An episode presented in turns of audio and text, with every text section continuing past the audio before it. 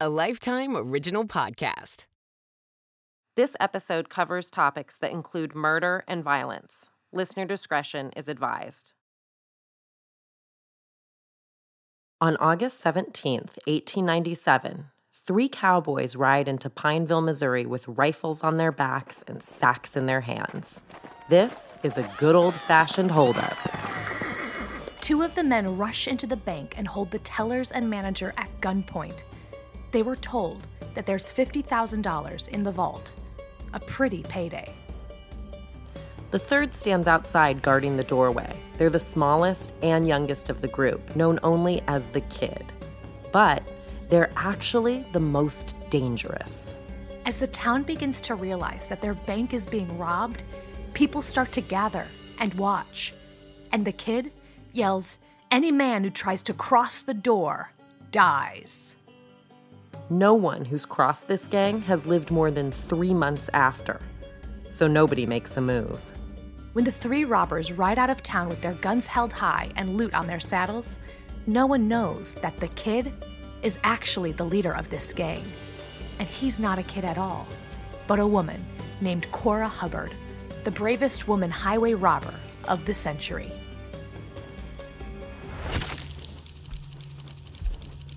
I'm Quinlan Posner. And I'm Carrie Ipama. And this is Crime of a Lifetime.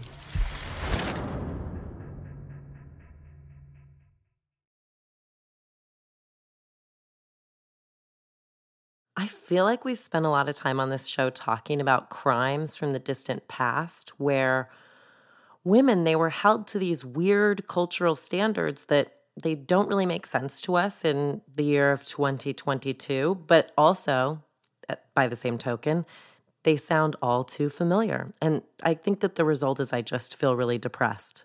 Just to sort of you know, revisit some of the women that we covered in this time period, we have Pearl Bryan. And if you don't remember her story, she was someone who was pregnant and she was unwed and she dealt with the cultural pressures that women experienced in the late 1800s. And then we have someone like Jane Toppan who committed these heinous crimes. And because she was a woman, she was able to get away with them for so long. And our next case is of Cora Hubbard. And all of the expectations and preconceived notions about who women are supposed to be get thrown out the window in her case. Yeah, it's the 1890s, and Cora is the OG badass. She is not like the other women in Missouri. If she were in high school, she would be that cool, edgy girl that smokes behind the building.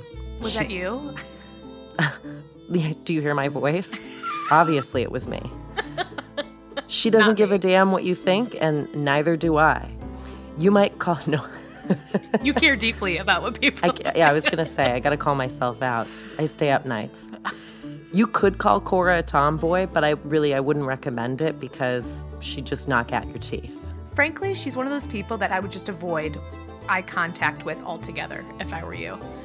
She's considered this straight talking, gun toting woman in a time where straight talking and gun toting were exclusively seen as masculine traits. So she's really sort of challenging what it means to be a woman at this time. But we're still at a time where even if you are a straight talking, gun toting woman, you have to do that undercover. And so she does that. She will wear big dresses and stockings and do her hair like she's supposed to. But when no one's looking, she does sort of fun things like she reads Wild West books.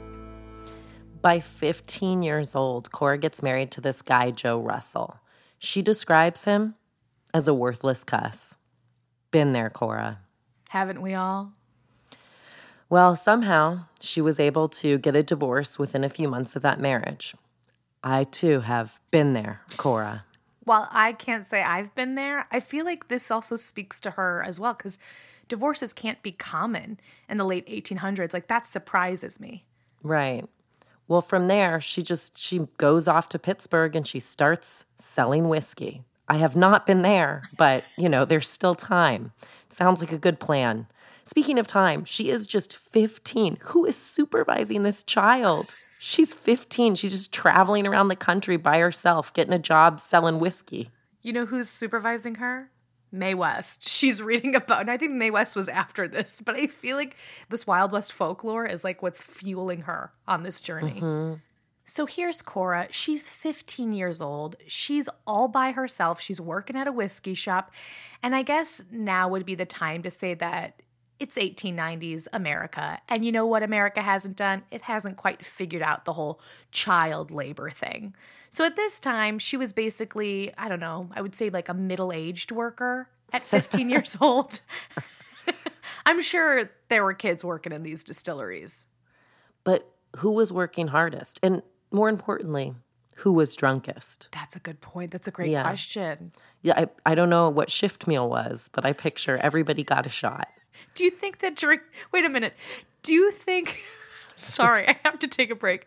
You think they were like, let's have children work, but you know what? Let's make sure they get shift meal? You're out of your mind. There was no shift meal. They were lucky if they got like a food break. Drunk children are happy children. You're the mother of us too. So it's not promising. Don't call CPS.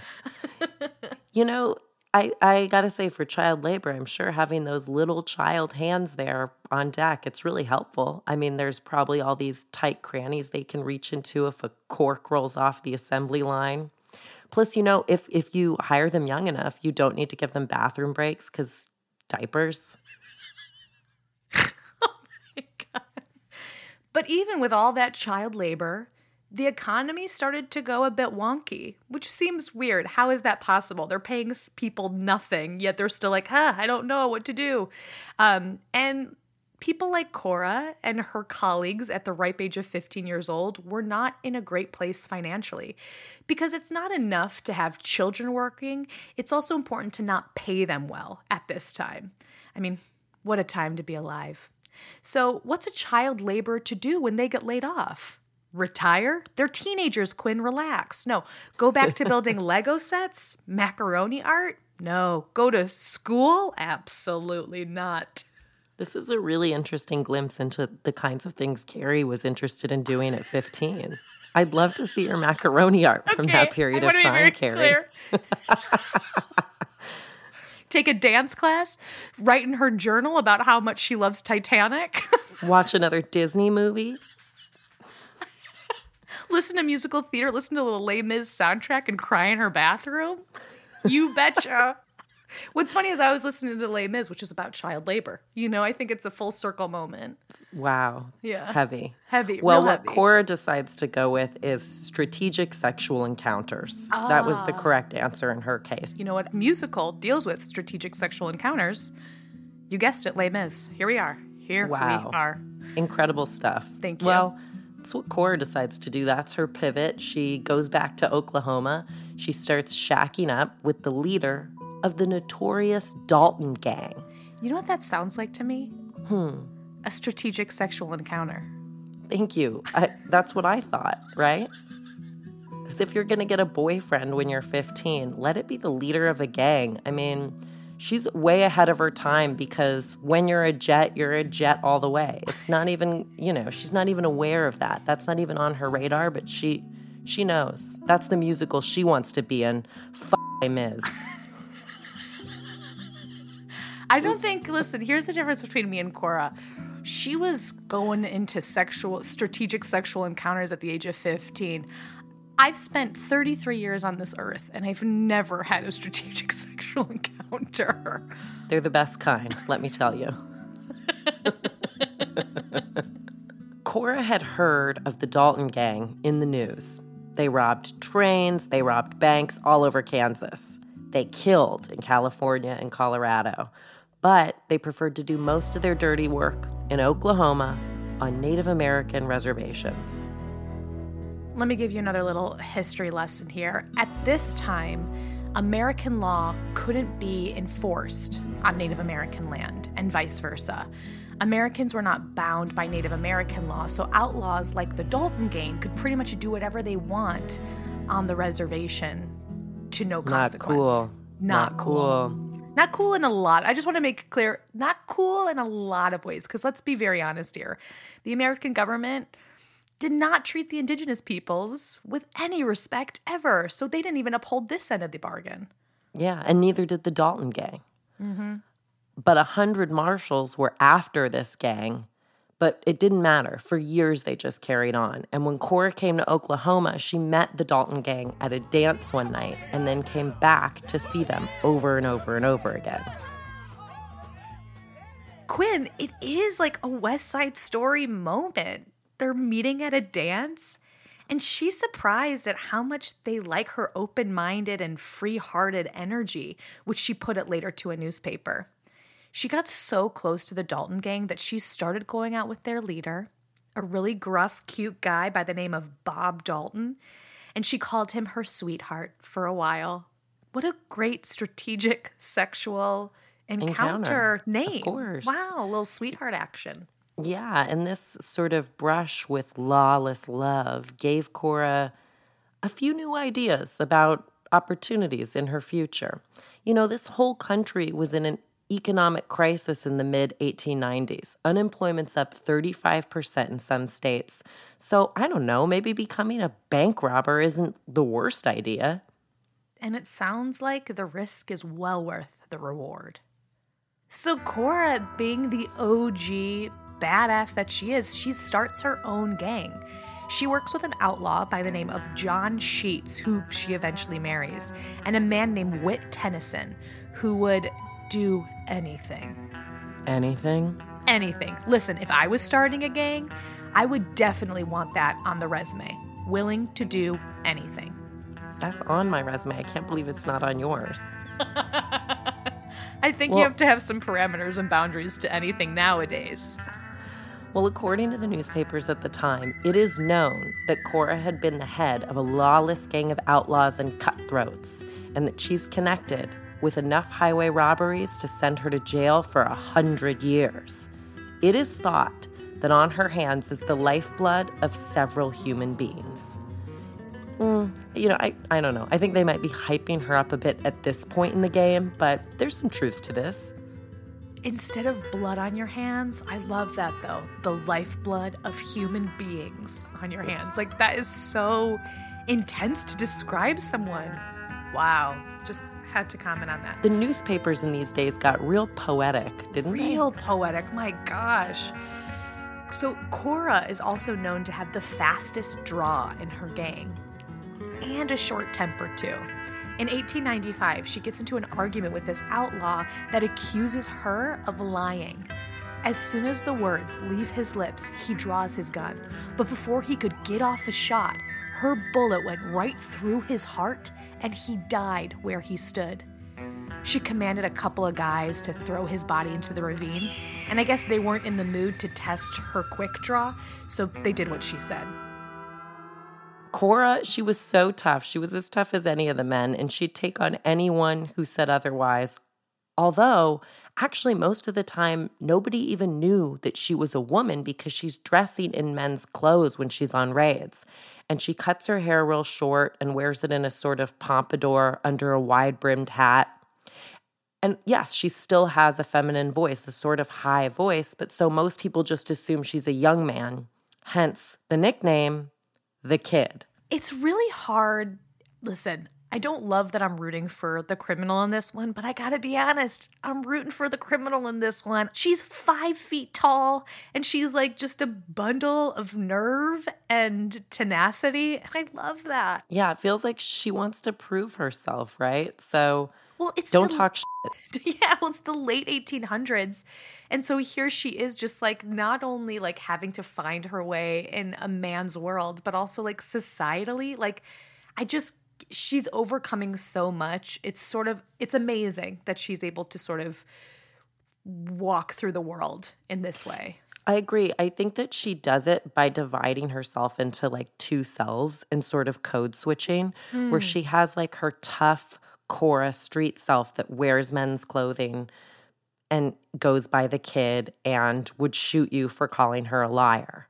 And then she has actually a really feminine side as well. And not just because she has to. Like I was reading in the newspaper that she mm-hmm. was saying things like, Hey, I really like pretty dresses. Yeah. And I like to paint flowers. Like she has a very feminine side as well. She doesn't fit into a tidy box Um, which is why, like, you at the beginning are kind of listening and you want to think of her as a tomboy, and that's just not so. She's just so much more complicated than a word like that denotes. Do you think it was the fact that she had to dress like a boy to get respect? It was not that she felt compelled to dress in masculine clothing, it was sort of a tactic of survival to be seen as an equal or to get any sort of respect in the world. Completely. And it makes it more simple too, because she is like, this is this one self I have, and I understand how to be her. And this is this other self that I have. And yeah, I agree with you that she has to appear a certain way in order for that self to even exist. Totally. I I do think it's really cool because she also is walking this like crazy tightrope of if anyone were to challenge her, she has to fight back tenfold. And I think we see that when someone calls her a liar and she shoots them right away, right? There's like no sort of there's no room for any gray area with her. It's like she has to defend herself to the death for the sake of survival. Although I will call into question the tactic of shooting someone who calls you a liar because I got to be honest with you. If I heard of someone calling someone a liar and they shoot them, I would think that there was some truth to being called a liar. Am I careful, wrong in that? Careful, I know, careful. I know, I know. You'll be the next. No, no, You're going to no. go down. No, Corey, don't come after me. I just mean, like, don't you think it's an interesting tactic to kill someone if they call you a liar? Because also, like, I think just it's a great tactic. I think she's stopping the gossip train in its tracks, and no one else is going to call her that. That's for sure. could you imagine what I question TV? is this guy. I question this guy knows two things about her. He knows that she's a quick draw and that she has a horrible temper. And, And the next thing he does liar? is name call. Frankly, that guy made his bed. he made his grave. I just Let him lie in it. I guess what I imagine is in any reality TV show, there's always a storyline of someone calling someone a liar, and I'm just glad Cora Hubbard is not on those TV shows because it would be a bloodbath. That'd be a really different Bachelor in Paradise. Real Housewives would not look the same. Around May of 1897, Cora Hubbard and her gang rode to Pineville, Missouri to case their latest target, the McDonald Bank, famously guarded by Grimace and a six foot clown. The owner, Ronald, is pale and he has red hair. Cora's brother, Bill Hubbard, he comes up with this idea. And you might be wondering to yourself, what? Her brother? I thought she was a loner, just all alone in the world, sort of navigating the West on her own.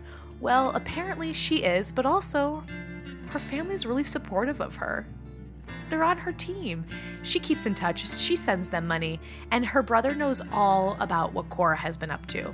In fact, her dad does as well. They were hanging metaphorical postcards on their fridge, but it's the late 1800s, so it's basically like telegrams on ice blocks. I guess with Cora's success as an outlaw, Bill wanted to get in on the action. So he comes to Cora and tells her that there's $50,000 inside McDonald Bank, which in today's money is like 1.5 million. So she's like, I'm loving it. I guess she sees a pot of gold at the bottom of those golden arches. So immediately they begin planning their raid. They move to the outskirts of Pineville for like three months in preparation for their robbery. They gather a bunch of bullets in case things go awry, and if everything goes according to plan, they won't have to fire a single shot and they can walk away with $50,000. I do like it when burglars take their job seriously. You know, Quinn, I couldn't agree with you more because here's the thing I don't want a burglar who's a ham. You know, like I want a serious burglar. I don't want a ham burglar. I want a serious burglar. Exactly. In three months, that feels right. It's a ton of money. I feel like it's smart. It's smart to move close by, take your time, do it right. Even though Pineville isn't a big town and McDonald Bank isn't Fort Knox, it's still loaded with loot because it just so happens that that bank sees business from a broad territory.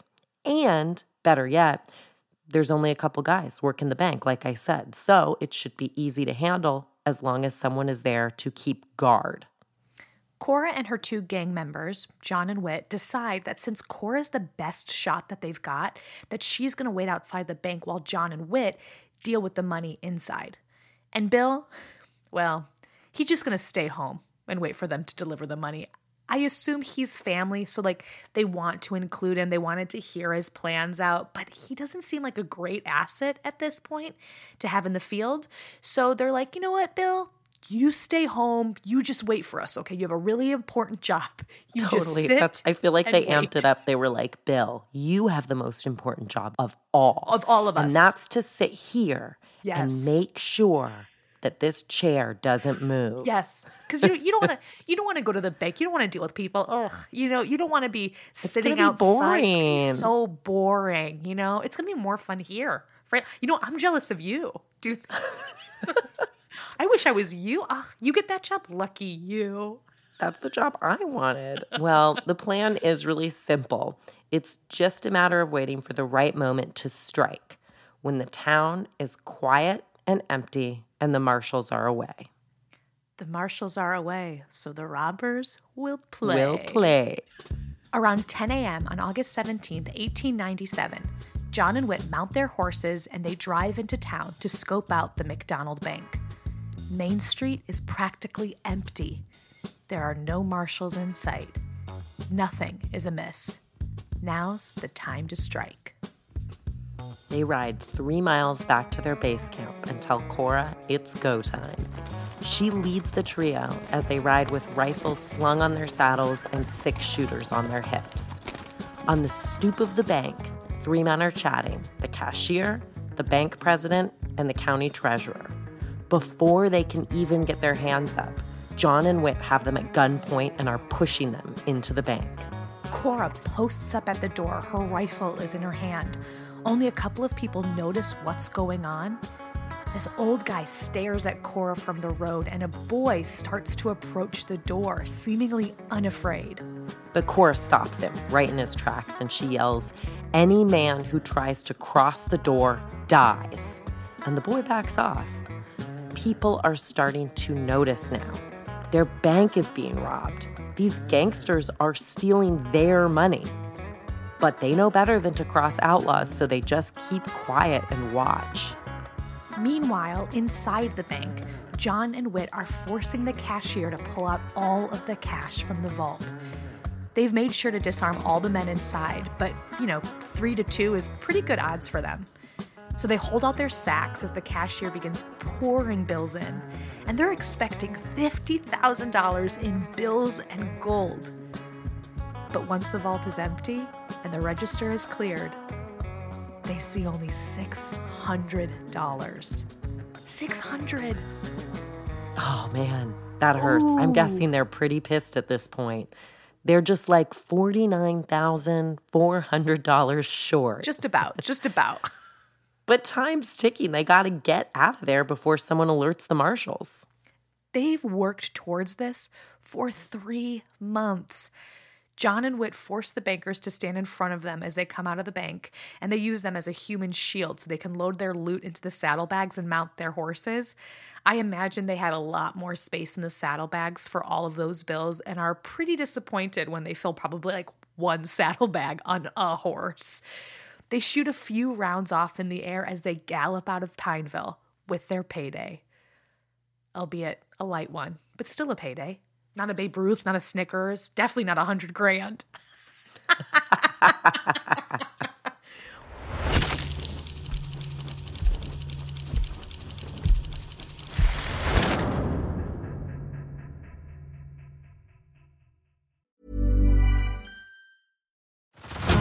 Head over to Hulu this March, where our new shows and movies will keep you streaming all month long. Catch the acclaimed movie All of Us Strangers, starring Paul Mescal and Andrew Scott. Stream the new Hulu original limited series We Were the Lucky Ones with Joey King and Logan Lerman. And don't forget about Grey's Anatomy. Every Grey's episode ever is now streaming on Hulu. So, what are you waiting for? Go stream something new on Hulu.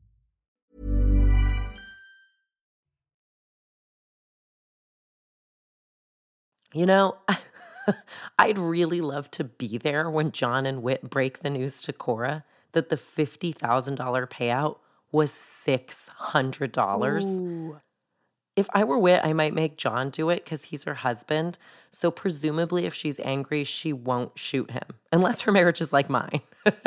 then she'll gladly shoot him. no, but really, it is more fun to leave them alive and just gloat and bring it up intermittently for the next 20 years. I mean, she did get the intel from her brother, and I have siblings, okay? We fight over stupid stuff all the time. So I can't imagine what fight is going to break out over mm, a $49,400 discrepancy. But listen, I'm just going to say right now, I would not want to be there. Mm, well, none of them want to be there, I think.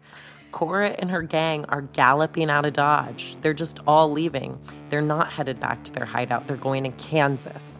They know that it's not going to be long before the marshals are on their tail. They get about eight miles outside of Pineville to the crossing of the bridge when a sudden ambush of gunfire comes from the other side of the river. A posse from Pineville had run out ahead of them and hid in the ford by the river. God, I feel like I'm talking like Oregon Trail vibes. They hid by the ford in the river. What? And they lost one of them to dysentery. And cholera. The other was bit by a snake. Nope, that's not what happened. But what did happen is John and Whit get riddled with bullets. John's horse is shot dead. Oh. And Cora shoots over her shoulder. She wheels her horse around to flee back the way that she came, but then her horse is shot out from under her and she falls to the dirt with a thud. Whit is nowhere in sight, but he's left his horse behind. So Cora, thinking quickly, she hops on his horse, wheels it around, and she tries to get off, but three bullets go right through her hat as John hops on the back of the horse and they run out of sight and off the trail. Somehow, Cora has escaped this ambush unharmed. Not a single bullet hit her. The same cannot be said for her husband, John. This guy is like Swiss cheese at this point. Once they're sure they're out of harm's way, Cora stops their horse at the shore of a river and takes a look at John's wounds. He has been shot 12 times in his arms, in his chest, in his face. Cora does what she can to tend to his wounds, but they have to just keep moving if they have any chance at survival.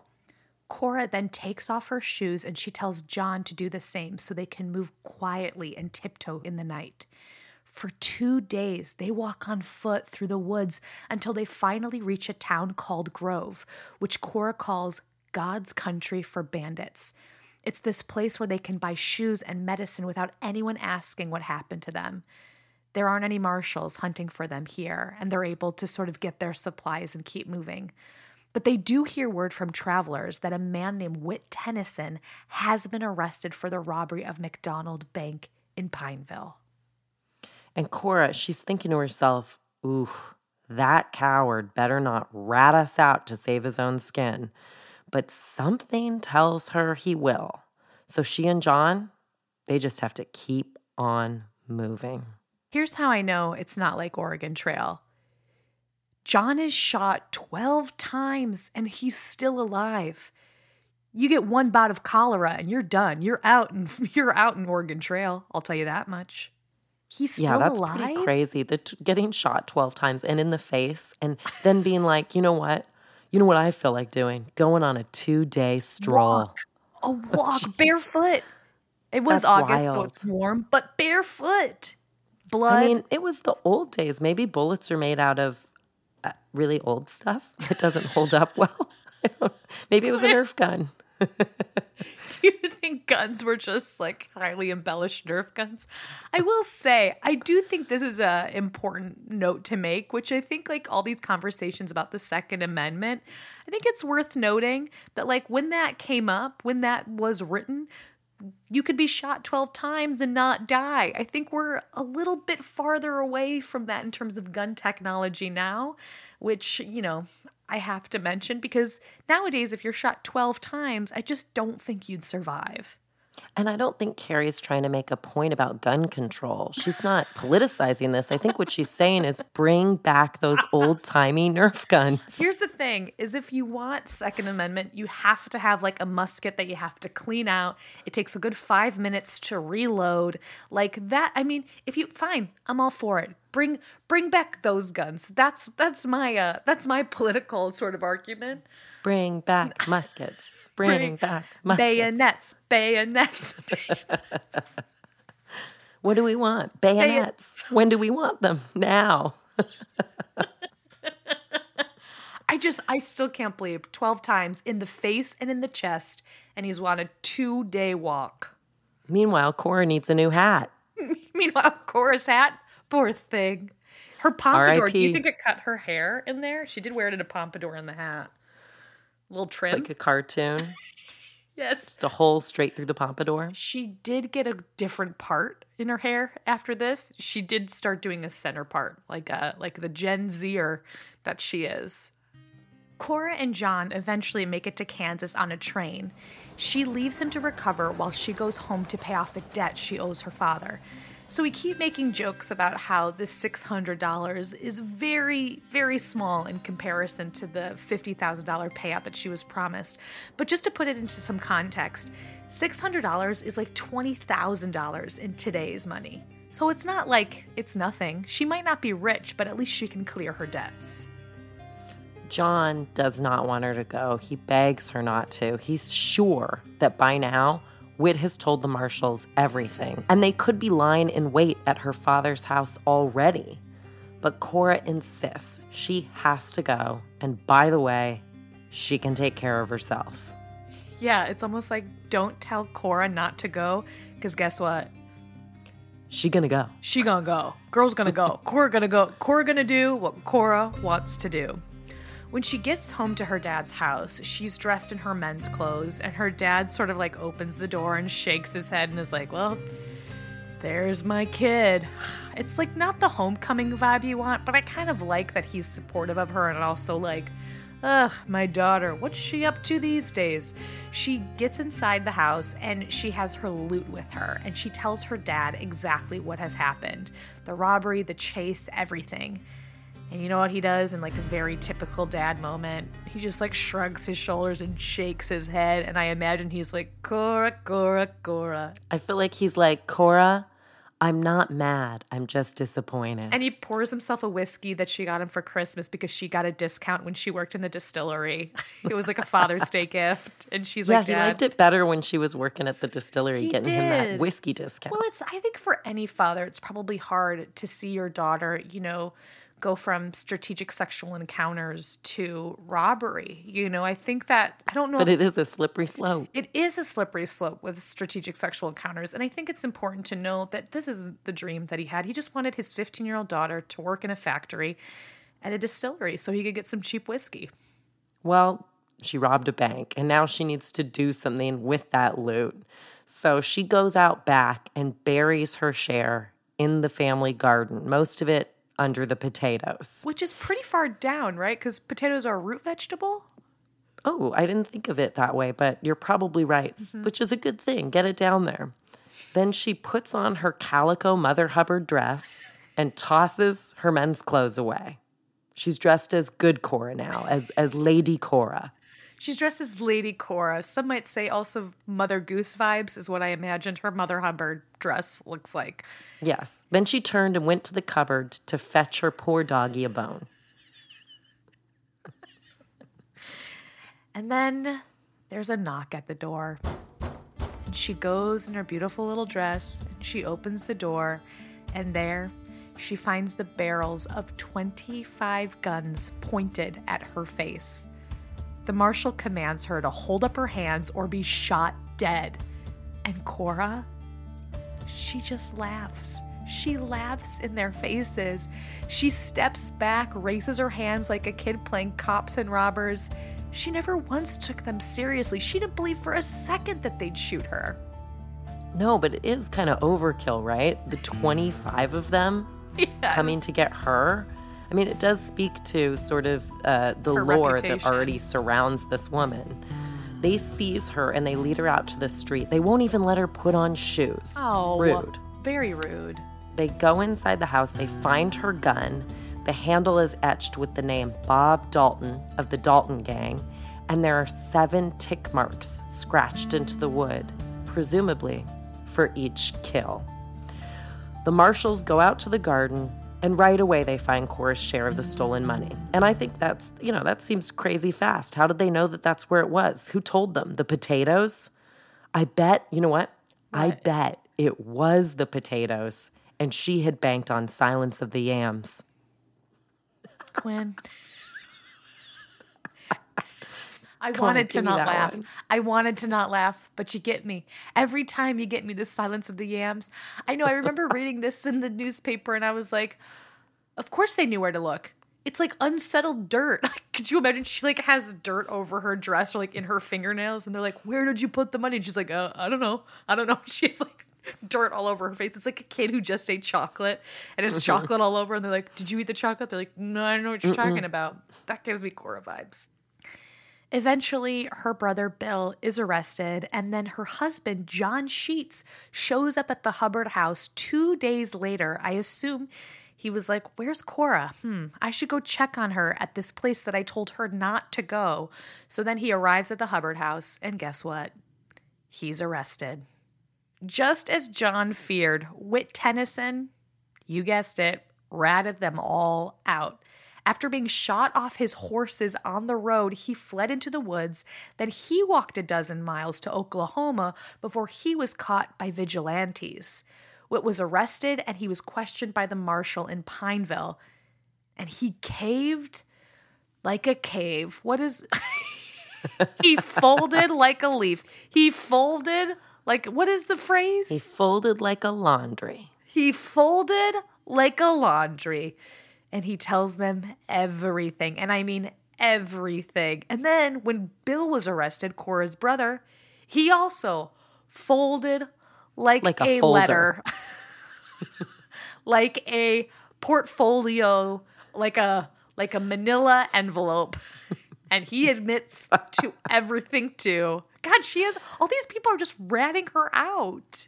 Yeah, it sucks. And when all is said and done, Cora Hubbard, the bravest woman highway robber of the century, has little choice but to plead guilty. She would really rather not face a long and drawn out trial when she knows that at this point they have plenty on her, so why, why deny it? She confesses everything in a tell all newspaper story. And of her brother's betrayal, she says, Wait until I get out and I'll fix him. And let me tell you, siblings' words are true words. Cora and her husband are sentenced to 12 years in the Missouri Penitentiary. Whit Tennyson, despite his cooperation with the police, he is sentenced to 10 years. Snitches get stitches. and equal sentences. Well, he gets two years and two years off, apparently. And then after seven years, Cora is released for good behavior. And while in prison, she learns how to sew and says she's planning on becoming a seamstress. But once she's free and her life of crime is far behind her, we don't really know what happens to her. We can only hope she lived a good life and took some comfort in regaling folks with the tale of her wild outlaw adventures.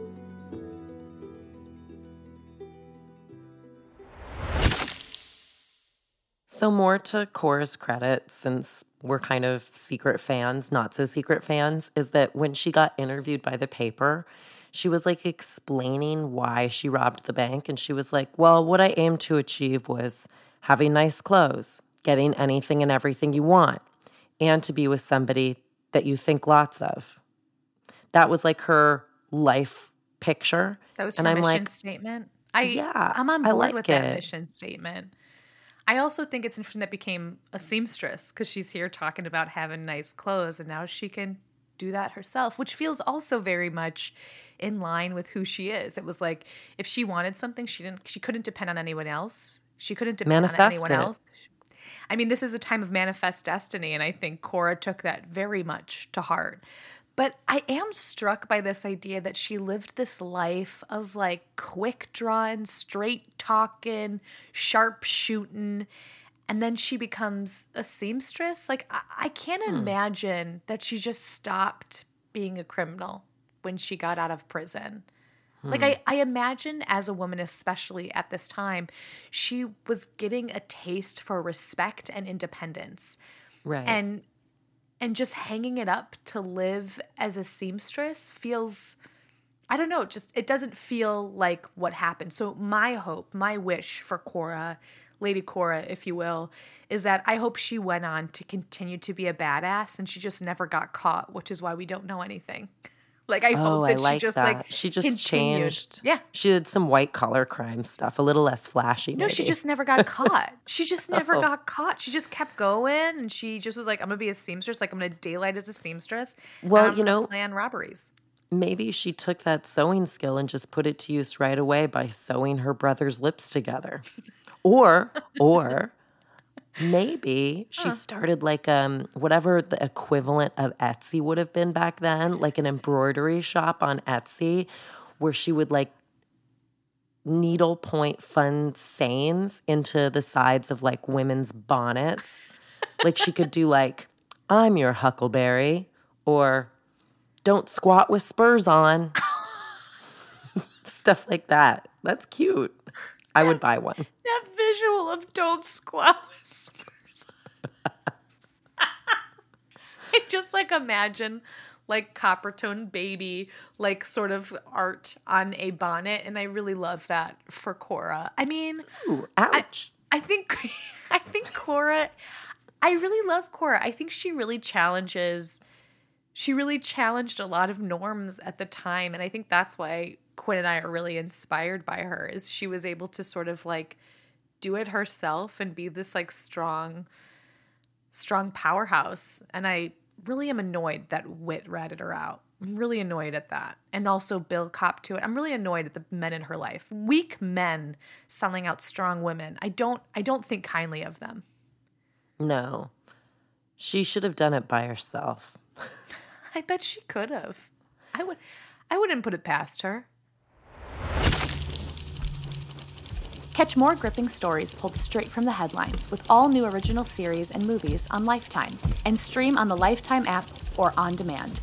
Check out mylifetime.com to find out what's airing because it might just be the case we talk about next. We used many sources in our research for today's episode. Among the most useful were the following an article from the Philadelphia Inquirer entitled Bravest and Wickedest Woman Ever Known in America at Last Behind Prison Bars, and an article from The World entitled Woman's Life as a Bandit. If you'd like to learn more about this story, we highly recommend these sources. Crime of a Lifetime is produced by Tanner Robbins. Our associate producers are Hazel May and us, Quinlan Posner. and Carrie Ipama. Our sound designer and editor is Arlen Ginsberg. Our senior producer is John Thrasher. McKamey Lynn is our supervising producer, and Jesse Katz is our executive producer. If you like what you hear on the show, please subscribe, rate, and review Crime of a Lifetime on Apple Podcasts or wherever you get your podcasts. Thanks for listening, and we'll see you next week.